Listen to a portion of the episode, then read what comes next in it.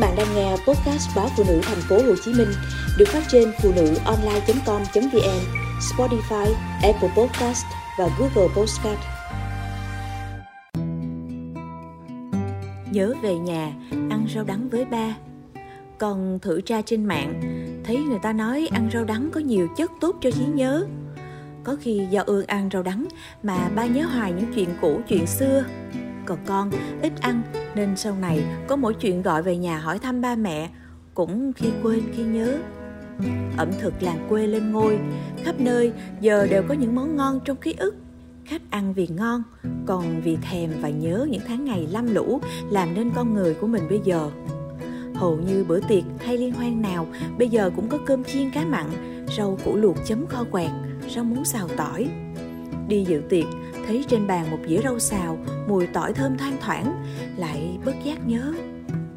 Chính là món rau đắng xào tỏi của ba mà con rất mê, dù nó chỉ là mớ rau đất cắt vội bên hông nhà, đem vô xào qua một chút.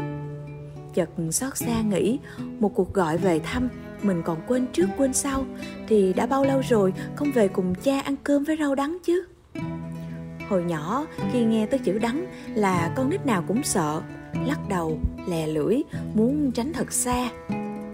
Tụi con nít lúc đó hầu như đứa nào ăn canh khổ qua cũng chỉ chăm chăm ăn phần thịt dồn trong ruột vì sợ vị đắng của vỏ. Nên khi thấy ba ăn dĩa rau đắng luôn miệng khen ngon, hỏi thì ba nói đắng hơn khổ qua nữa. Trong mắt thằng con nít vừa thấy ngưỡng mộ, vừa không hiểu sao người lớn lại mê cái vị đắng như vậy, lớn hơn một chút, còn tập tành ăn khổ qua xào trứng rồi thử liều ăn canh khổ qua trầy chật chút nhưng cũng thấy ổn.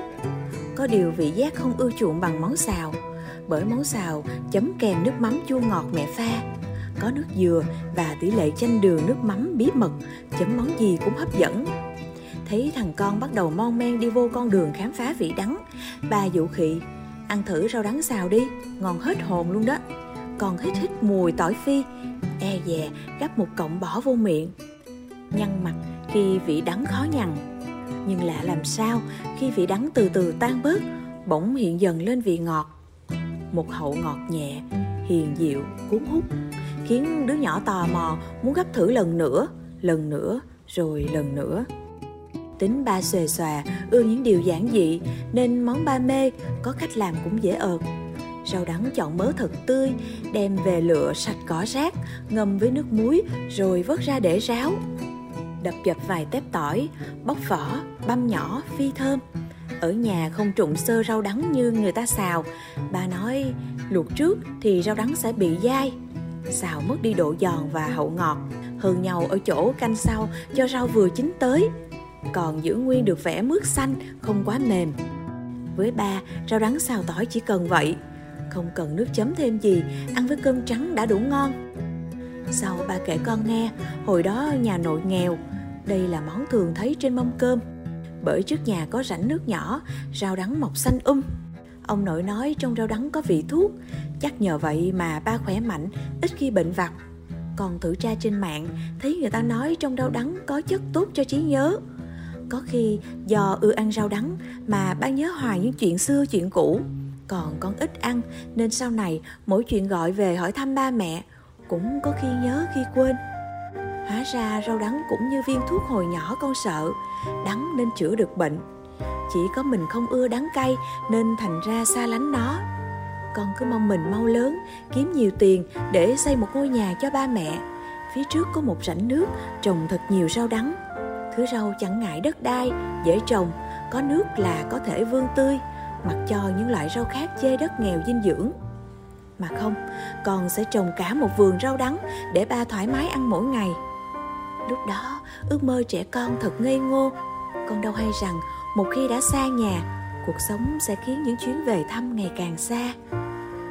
Khi bắt đầu biết kiếm tiền, con chưa hay món rau đắng đã không còn dễ chịu với ba.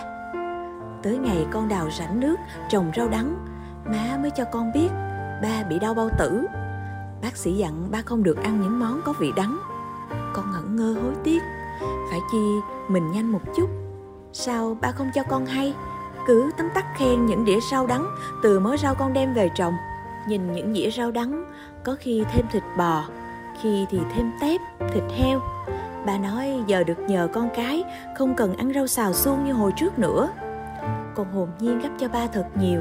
Đâu ngờ chúng sẽ làm ba khó chịu khi con rõ mọi chuyện rồi, thì ba vẫn cười xòa, nhẹ nhàng nói, có gì đâu, chứ ba ghiền món này, đâu thể nói bỏ là bỏ được. Con cũng không biết, thật ra tính ba vẫn mộc mạc như trước. Ba chỉ mong con đi làm, lâu lâu rảnh thì về. Cha con xách rổ ra trước nhà, lặt rau đắng non, đem vô xào, rồi ăn cùng nhau bữa cơm. Vậy là ba vui. Món rau ngon, chủ yếu vì vị đắng, nhà cửa vui vì có con về thăm đơn giản vậy mà con cứ quên. Chắc con sẽ ăn nhiều rau đắng, để vị đắng có thuốc giúp con nhớ rằng ở quê, rảnh rau đắng vẫn kiên nhẫn mọc chờ con về cắt, rồi đem xào, ăn với ba bữa cơm ấm áp. Để nhớ, sau chữ đắng là chữ ngọt, bài học đầu tiên từ ba theo con qua những gian nan của cuộc đời.